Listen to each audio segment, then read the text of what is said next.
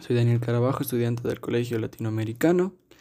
Estoy en primero de bachillerato y mi podcast va a tratar sobre los videojuegos en general. Explicaré si son buenos, si son malos, las plataformas que hay para jugar, la diferencia entre juegos en línea y juegos campaña, sobre el primer videojuego que se creó y diferentes tipos de variantes que pueden afectar a la hora de jugar.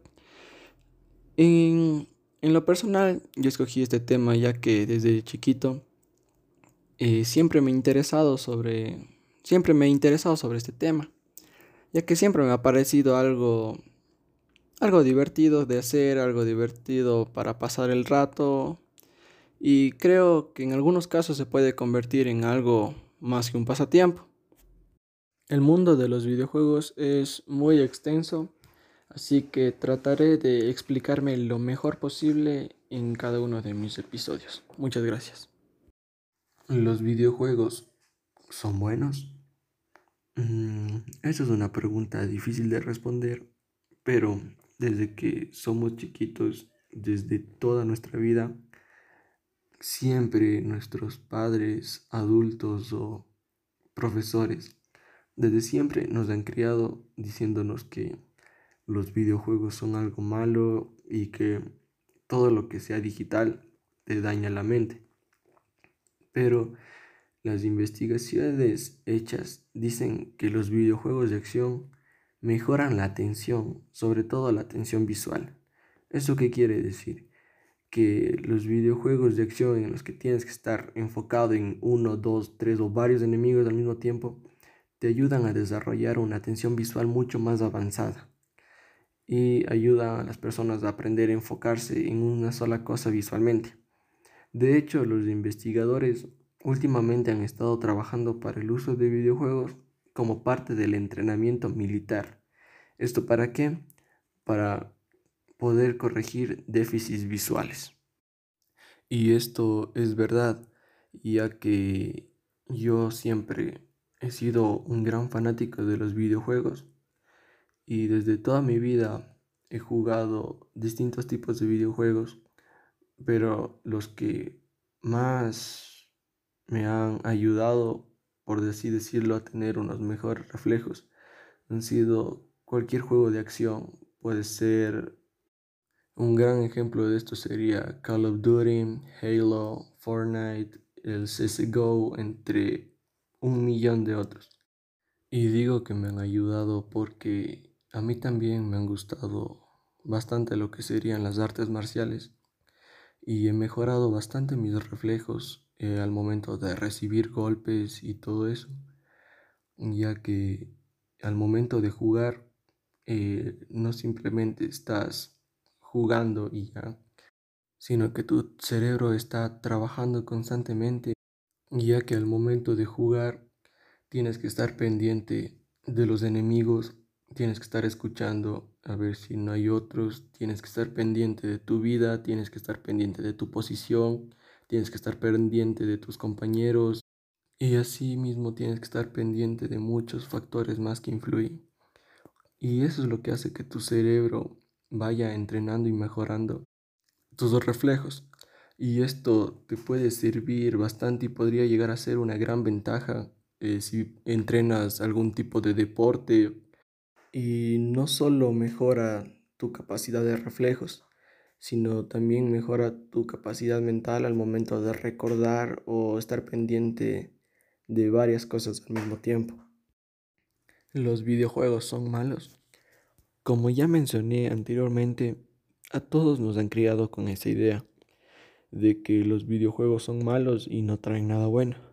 Pero según estudios hechos por la OMS, dice que los videojuegos se vuelven malos cuando el jugador o la persona que lo juega lo vuelve una prioridad sobre otras cosas, o sea, o sobre otras actividades diarias, y pierde el control sobre el tiempo que le dedica y está clasificada como una conducta de enfermedad para que se reconozca que las personas que la tienen necesitan una asistencia médica, una asistencia psicológica.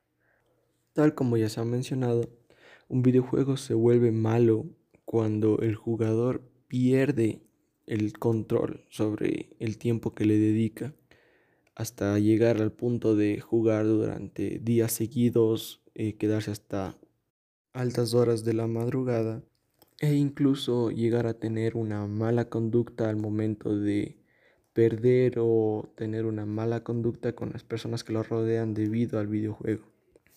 Esto depende de cada persona y no es algo que vaya a ocurrir el 100% de las veces. Son casos especiales, ya que la mayoría que juegan tienen sus horas controladas, lo juegan como forma de pasatiempo y lo usan como una forma de distraerse, una forma sana de pasar su tiempo libre, una tarde libre o un fin de semana. Pero lo malo es cuando preferimos quedarnos en casa jugando videojuegos en vez de salir con amigos, salir a disfrutar un paseo en familia. Cuando convertimos los videojuegos en una prioridad total, ahí es cuando se vuelve malo, cuando empezamos a tener problemas, ya que jugar durante varias horas todos los días nos puede traer problemas a la salud y consecuencias muy graves. Nos puede traer incluso daños a la vista, o el mismo hecho de no hacer actividad física nos puede traer problemas muy graves e incluso llegar a ser problemas irreversibles, ya que, como sabemos, todo ser humano necesita hacer ejercicio mínimo 1 hora al día para mantenernos bien, mantenernos saludables. Y en conclusión, todo esto depende de cada persona. No es que yo voy a llegar y voy a decir, oye, los videojuegos son malos porque te puede pasar esto. No. Los videojuegos son malos dependiendo de cada persona y de cada persona que lo juega y el uso que se le da. Ya que si a los videojuegos se les da un buen uso, podría llegar a ser incluso tu fuente de ingresos. En episodios pasados ya hablamos sobre si los videojuegos son malos o si son buenos. Y ahora vamos a hablar sobre las plataformas que existen para jugarlo. En el mundo de los videojuegos existen múltiples plataformas para jugarlos. Puede ser PC, consolas, dispositivos móviles, entre otros. Pero la diferencia de estos radica en la jugabilidad que hay en cada plataforma o juegos exclusivos que existen para cada una de ellas, o simplemente en los gustos del mismo jugador. Entre estos, las marcas más resaltadas de consolas serían Sony con la PlayStation 5, que es la más reciente, Microsoft con la Xbox X Series y Nintendo con la Nintendo Switch.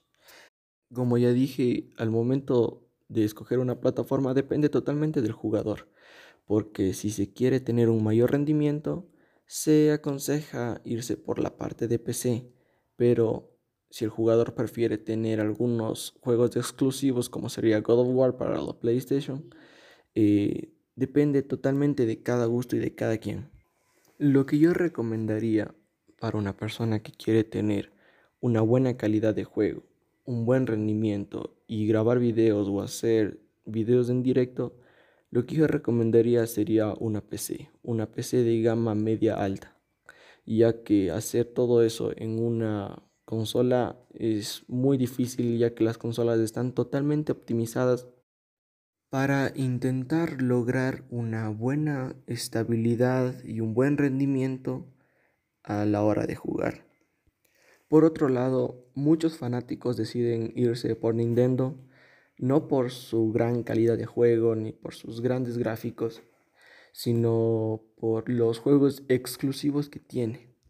De igual forma, existen personas que deciden irse por Xbox, por sus títulos como Halo, Forza, Gears 5, entre varios títulos más. Por otra parte, yo siempre he visto que las personas, la mayoría de personas que juegan, escogen cualquier PlayStation, desde el 3 hasta el 5, que es el más nuevo que salió, ya que muchos prefieren sus títulos, porque sus títulos son bastante exclusivos.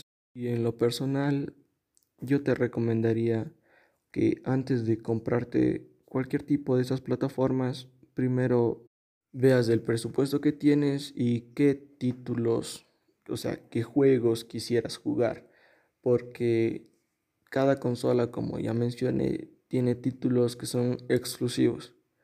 Pero mi mayor recomendación siempre va a ser comprarse una PC, ya que tiene miles de usos más que una simple consola. Juegos en línea, o sea, juegos online. Este es un tema demasiado abierto, pero los juegos en línea es básicamente donde se puede jugar con dos o más personas al mismo tiempo. ¿Qué quiere decir? Que yo estando en mi casa podría jugar a alguien que se encuentra en otra ciudad, otro país o otro continente. Lo único que haría falta sería conectarse al mismo juego en el mismo servidor simultáneamente. Pero la diferencia de ubicación puede ser un problema más grande, ya que mientras más lejos te encuentres del servidor o de la persona con la que estás jugando, va a existir una mayor latencia al momento de jugar. ¿Qué es latencia?, te preguntarás. También es llamada ping, es el tiempo de retraso que existe entre la respuesta que tú das y la respuesta que te da el servidor. Por ejemplo, yo estoy jugando cualquier juego, por ejemplo Fortnite. Estoy jugando, agarro un arma y el enemigo agarra el otro arma al mismo tiempo, y los dos damos exactamente al mismo tiempo un clic para soltar el balazo. Supongamos que tú estás jugando desde Ecuador y la otra persona está jugando desde Estados Unidos, y los dos están conectados al servidor de Estados Unidos. ¿Qué va a pasar aquí? Tú, al estar más lejos, vas a tener un mayor tiempo de retraso. Son milisegundos. Pero al momento de jugar esto es demasiado importante, ya que la persona que está más cerca va a tener un menor retraso. ¿Qué quiere decir? Que él te va a ganar el disparo, y esto puede ser algo muy malo en competencias grandes, ya que los videojuegos también pueden enfocarse en lo profesional. Pero no todo tiene que ser competitivo. También existen juegos online como el GTA V, que es más para pasar el rato con tus amigos y tirarte una que otra risa, ya que ahí el ping llamado no importa mucho. Aquí lo ideal sería tener entre 100 a 120 de ping. Sería un ping promedio para poder disfrutar bien del título, porque en otros títulos, como en otro tipo de juego como sería los shooters, es demasiado importante tener el menor ping posible, porque como el ejemplo puesto anteriormente, si dos personas dieran clic al mismo tiempo, va a ganar la persona que esté ubicada más cerca del servidor. Y eso es algo malo, ya que un videojuego competitivo debería enfocarse en la habilidad que cada persona tiene para jugar, y no en las ventajas que tiene cada persona, ya que una ventaja puede ser desde tener un mejor teclado, un mejor mando, una mejor ubicación, un mejor internet o incluso una mejor plataforma, porque obviamente va a ser 1.000.000 de veces mejor jugar en una PC de $3,000, $4,000 a jugar en una consola de $500. Ya hablamos de los videojuegos online. Toca hablar de los videojuegos en campaña. Un videojuego en modo campaña es cuando lo juegas tú, únicamente tú. No necesitas estar conectado a internet o alguna red. Ni siquiera necesitas estar conectado a algún servidor para jugarlo. Lo único que necesitamos es instalarlo en nuestra plataforma y ponerte a jugar. Uno de los juegos con la mayor campaña sería God of War, ya que consta con una saga completa. Empecemos: God of War 2005, God of War 2 2007, God of War 2008, God of War 3 2010, God of War Collection 2010, God of War 2 HD 2010, God of War HD 2010, God of War Ghost of Sparta 2010, God of War Collection Volumen 2 2010, God of War Ascension 2013, God of War 3 2015, God of War 2018 y el último God of War Ragnarok, que salió en este 2021 y ha sido uno de los títulos más esperados por todos. Y así como God of War, existen múltiples juegos en modo campaña. Y para que un videojuego funcione sin internet, no necesariamente necesita ser modo campaña, ya que existen títulos como Minecraft, GTA V, GTA San Andreas, GTA Vice City, que son juegos que se pueden jugar sin internet y son juegos de mundo abierto. ¿Qué quiere decir? Que puedes ir libre por el mapa y hacer básicamente lo que quieras, obviamente con las restricciones que te dé el juego. No necesitas seguir una historia, no necesitas seguir una línea temporal, sino simplemente es conectarte y jugar. El único límite es tu imaginación. En este caso, la plataforma que contiene juegos más exclusivos en modo campaña serían las consolas, ya que cada consola tiene su empresa que crea y saca sus videojuegos. En cambio, una PC se puede armar con distintos tipos de marcas. Cada pieza, literalmente cada pieza puede ser de una marca distinta. Y mayormente no es el centro de atención de los creadores de videojuegos, ya que a una empresa de videojuegos le conviene más sacar un exclusivo para Sony con su PlayStation que sacar para PC, ya que obviamente Sony tiene muchos más fanáticos que cualquier otro tipo de plataforma. Mejor dicho, las consolas siempre tienen una mayor ventaja al momento de tener exclusivos, ya que la mayoría de jugadores prefieren una consola que cuesta alrededor de $400 a $800 que gastarse cantidades grandes para una buena PC para jugar, como serían de $2,000 a $3,000, y hay precios mucho más elevados, pero consola siempre ha tenido una mayor ventaja en esto. Ya hablamos un poco de los videojuegos, plataformas y de qué son. Ahora vamos a hablar de las cosas que influyen al jugar. Por ejemplo, los FPS son una de las cosas que más influyen al momento de jugar cualquier título, cualquier tipo de juego. Si no tiene una tasa de FPS promedio, nunca va a ser una buena opción para jugar. ¿Qué son los FPS? Los FPS son fotogramas por segundo. ¿Esto qué quiere decir? Que un videojuego, por ejemplo, si un videojuego va a 30 FPS, va a reproducir solo 30 imágenes por segundo. ¿Esto qué quiere decir? Que veremos el juego como si fuera trabado. En cambio, si lo subimos a 60 es el promedio. Si lo subimos a 60 FPS, el juego irá a 60 imágenes por segundo, que quiere decir que veremos 60 imágenes. Así sucesivamente, puede ser con 120, 144 y obviamente, mientras más FPS tengamos en un juego, mejor y mucho más fluido se va a ver. Esto a nivel competitivo es muy importante, ya que una buena tasa de refresco de FPS significa mayor fluidez y sería mucho más fácil jugar un videojuego. Pero para poder mantener unos FPS estables se necesita también un buen ordenador, ya que las consolas mayormente están limitadas de 60 a 120 FPS con las nuevas consolas de nueva generación. Pero en promedio las consolas siempre han tenido una tasa de refresco de 60 FPS y esto a nivel competitivo no es algo que sea muy beneficioso. Y para poder tener una buena tasa de refrescos necesitamos un buen ordenador. Un ordenador de mínimo unos $1,200 para poder tener unos, no sé, 200 FPS estables por ahí. Y esto también depende mucho del videojuego, ya que hay videojuegos que son mucho más exigentes. Mientras más exigente es el juego y mejores gráficos tenga, menores de FPS vamos a tener. Por eso muchos jugadores competitivos prefieren tener una menor calidad de juego, pero tener un mayor rendimiento. Esto también depende de la optimización que tenga el juego, ya que muchos juegos tienen gráficos no muy altos, por así decirlo, no muy buenos, pero al momento de tener una mala optimización hace que los FPS caigan totalmente. Lo que yo recomendaría para tener buenos FPS sería tener un buen ordenador y tener los gráficos configurados en bajo. Para competitivo recomendaría tener todo al mínimo, pero si quieres disfrutar de una buena calidad y un buen rendimiento al mismo tiempo, serían los gráficos en medio.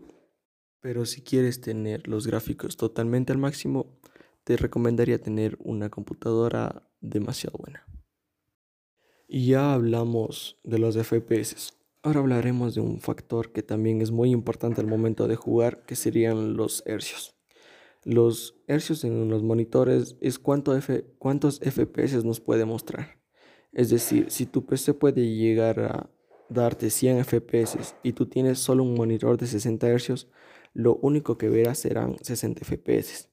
El estándar de hercios en los videojuegos era de 60, ya que los monitores de antes solo producían 60 Hz. Pero eso con el tiempo fue cambiando, y ahora el estándar es de 144 Hz, e incluso podemos encontrar monitores de hasta 360 Hz. Pero esto es un tema muy controversial, ya que para llegar a tener 360 Hz estables necesitaríamos gastarnos un mínimo de unos $3,000 a $4,000 en un buen ordenador, ya que los juegos de ahora son muy demandantes y tienen una muy mala optimización, lo que hace que los FPS caigan de una forma increíble. Los hercios a nivel competitivo es algo muy importante, al igual que los FPS. Los dos deben estar balanceados, porque de nada sirve tener un monitor de 300 Hz si el juego solo nos da 30, al igual que no sirve de nada tener 300 FPS si tenemos un monitor de tan solo 60 Hz. A nivel competitivo es muy importante tener FPS y hercios en su mayor cantidad posible, ya que, como dije, mientras más FPS, mayor fluidez de juego y mayor rapidez tendremos.